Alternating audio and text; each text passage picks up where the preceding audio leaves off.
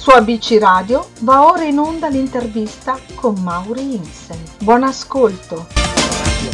tutti gli amici ascoltatori di ABC Radio, qui con voi come sempre al microfono c'è Mauri Insen e sono in compagnia quest'oggi di un personaggio veramente interessante. Io non so neanche come definirlo, intanto mi limito a chiamarlo per nome. Lorenzo Palmeri è qui con noi. Ciao Lorenzo, benvenuto. Ciao Mauri, ciao Mauri, grazie, grazie. Viva. Eh, allora Lorenzo, eh, come ho detto, io ho qualche problema a definirti perché potrei dire che sei un eh, progettista architetto, potrei dire che sei un musicista, potrei dire che sei un designer, eh, però tutto questo è vero, senz'altro, ma non, non rende in realtà eh, l'idea del tutto, quindi, quindi dillo tu, toglimi proviamo, dall'imbarazzo. Proviamo.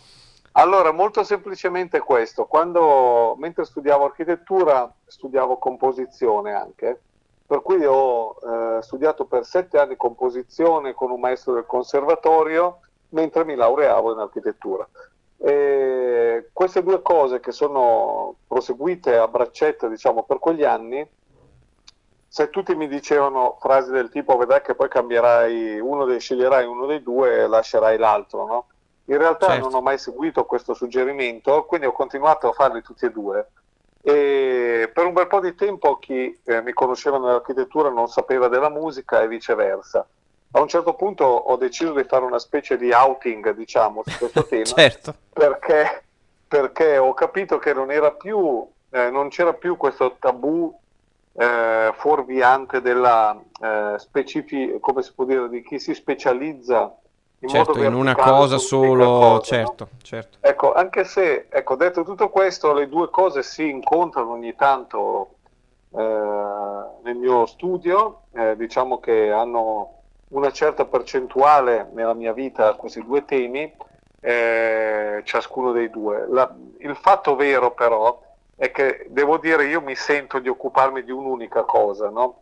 perché il sovratema che per me sta sopra le discipline è, è l'idea del progetto, la progettualità. Per cui se io dovessi definirmi in un modo, cosa che non mi viene mai comoda e non mi piace molto, però sceglierei il termine progettista.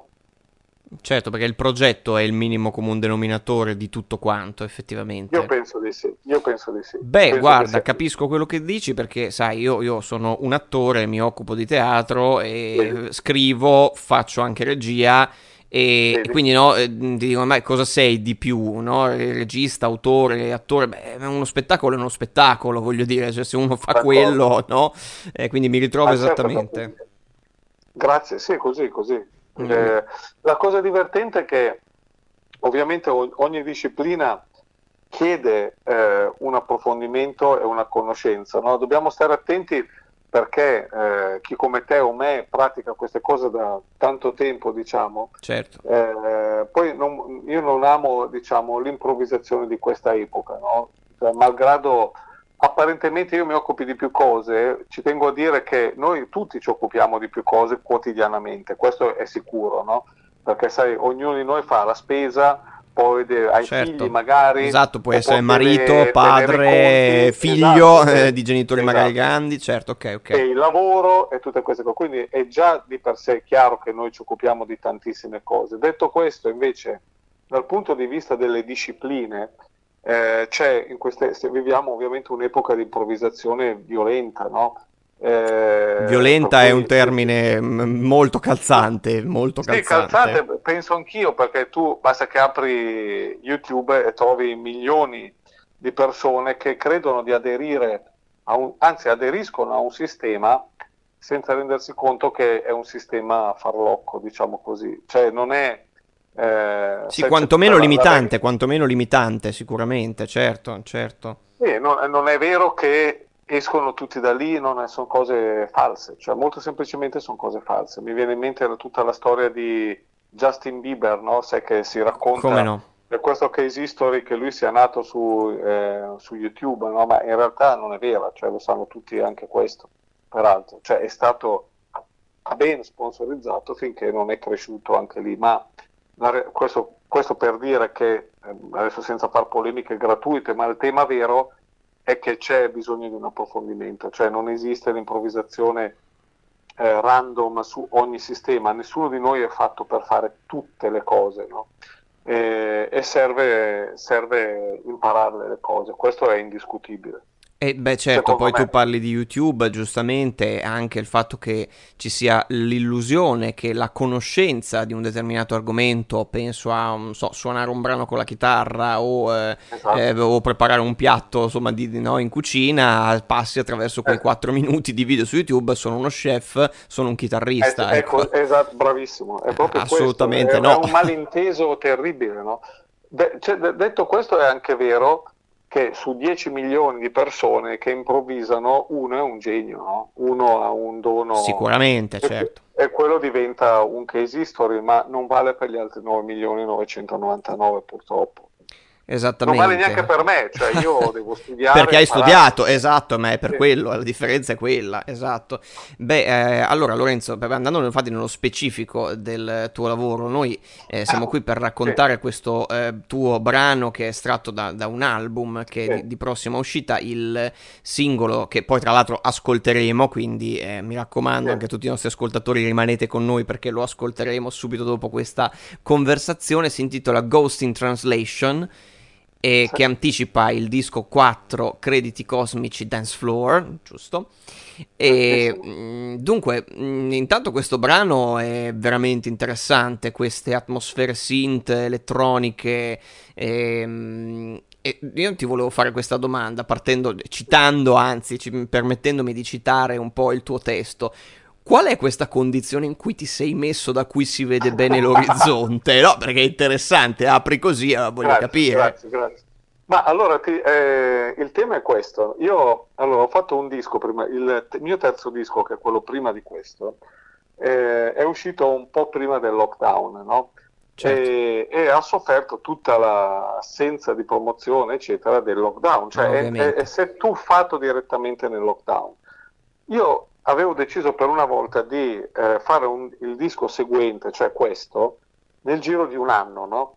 L'avevo deciso a priori, nel senso che tra il primo e il secondo erano passati cinque anni, tra il secondo e il terzo quattro, e tra il terzo e il quarto avevo deciso per una volta invece mi dedico in modo secco a questo e in un anno faccio il disco nuovo, no? Anche perché se no raccolgo ogni volta questa specie di strana lamentela, no? per cui le persone dicono, vabbè, ma quando è che esce il prossimo? Il prossimo, il prossimo, 4 certo. anni.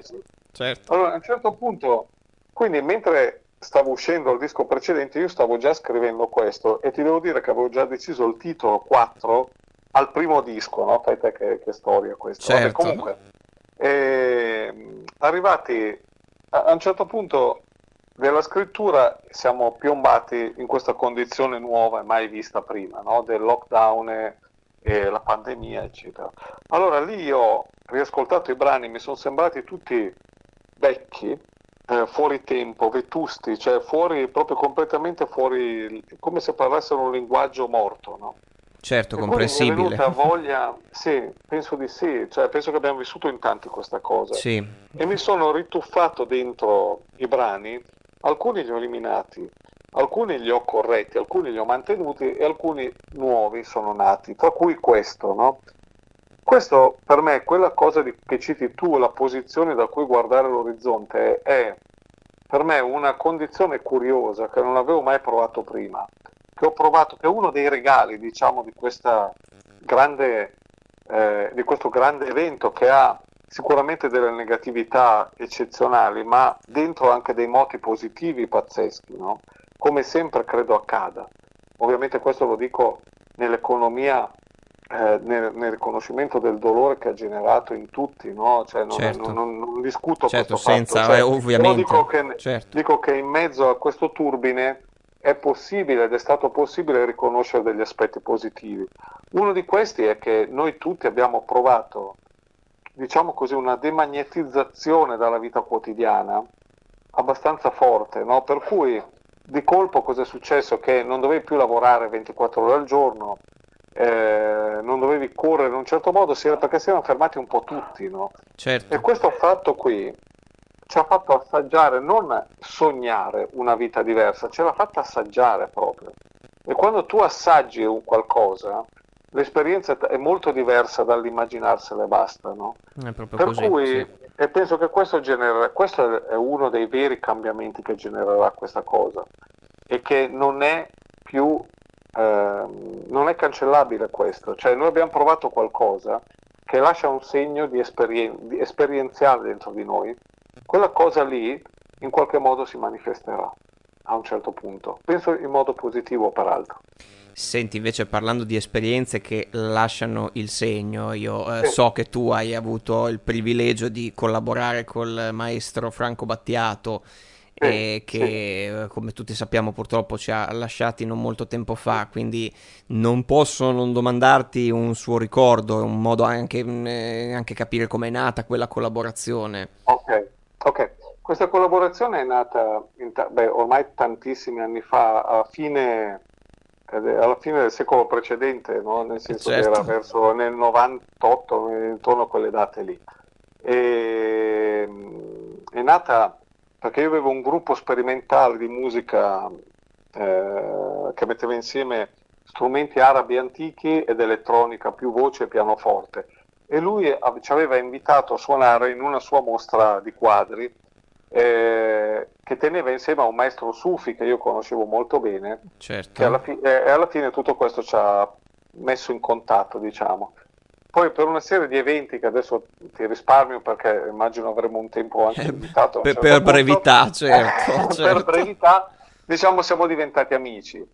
E, e lui eh, a un certo punto ha iniziato a, spi- a incoraggiarmi a spingermi, io facevo soprattutto musica per teatro, a spingermi a fare un disco di canzoni, eh, sostenendo che fosse qualcosa fortemente nelle mie corde.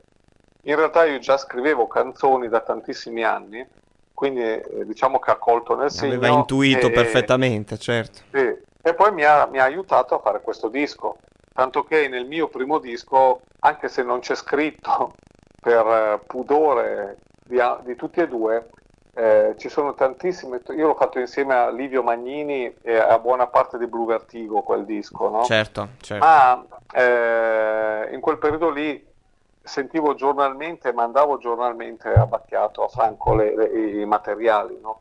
Quindi lui mi dava dei suggerimenti che puntualmente poi si trasferivano nel disco. Eh, quindi diciamo che in qualche modo c'è il suo È zampino. stato po' un in- produttore, diciamo, occulto, diciamo così. Eh, bravissimo, bravissimo. Questo era il produttore segreto, Segreto. occulto. Alla fine eh, abbiamo scritto e cantato insieme una canzone nel disco Mhm. eh, e questa è stata poi la firma, diciamo, che ha messo in qualche modo, no? Però figurati che il disco dopo, eh, che si chiama Erba Matta, gliel'ho fatto sentire solo quando era finito, proprio per non avere più eh, questa sua influenza. Certo, che, affrancarsi dal maestro in qualche modo, certo, Sì, certo. ma sì, è proprio così, ma infatti lui mi, mi ricordo che mi prendeva in giro, diceva che io stavo componendo un disco segreto, no? che non poteva sentire Certo. nessuno, eccetera. Che poi gli ho fatto sentire a cose fatte, diciamo. Ma Ovviamente. proprio per, per, come dici tu, per affrancarmi da Certo, dal maestro che... un'influenza certo, potentissima, perché quando lui dava un suggerimento, ti devo dire, era talmente giusto che non poteva combattere con, con la tua versione precedente. no? Certo, ma Aveva immagino, ragione lui. immagino Quindi- benissimo, immagino benissimo. E quindi Certo. alla fine fa- sceglievo, mi ricordo un brano che si chiama nel disco, si chiama Dormi tranquillo, no? Questo brano a un certo punto lo ascolta, mi chiama e mi dice, oh molto bello, certo che se la batteria e il basso entrassero dopo il primo ritornello cambierebbe tutto, no? Cioè salirebbe di valore esponenzialmente. Io gli ho detto, ma no, no, no, è già fatta, a posto, così e basta. Eh, l'ho salutato, ho riascoltato il brano 20 volte e poi ho detto porca miseria. Cioè. E Ha- quindi ha abbiamo ragione. tolto batteria e basso fino al primo ritornello. Certo, quei Questo suggerimenti proprio lapidari che però sai esattamente dove va a colpire e poi ci azzecca inevitabilmente. Mamma mia, Sì, stra- straordinario. Straordinario, straordinario.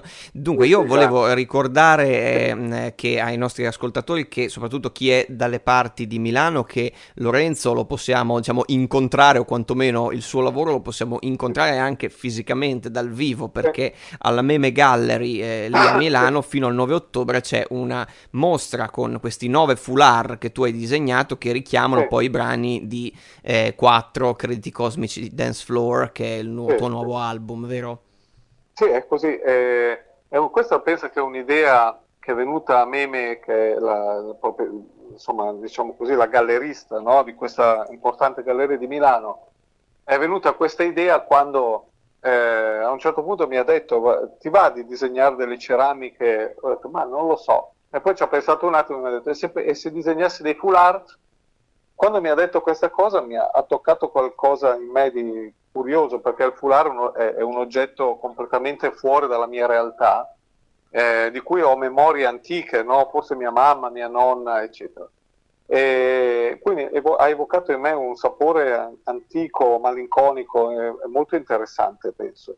Ed è un oggetto, ho scoperto poi, di gran culto che ancora invece ha grandissimo seguito. Io lo vedevo così, ma invece è molto moderno. E quindi, insomma, a un certo punto mi sono misurato con questa cosa qua, è stato molto divertente per me. E adesso allora a me non resta che annunciarvi Ghost in Translation di Lorenzo Palmeri che andiamo ad ascoltare. E noi siamo sempre a BC Radio, la radio che ti parla, ci trovate su www.abcradio.it o su Facebook o anche su Whatsapp al 342 1887 551. Io sono Mauri Insen, Lorenzo, grazie veramente di essere stato qui con grazie noi. Grazie a te Mauri, grazie a te, grazie a te, molto gentile. E molto interessante.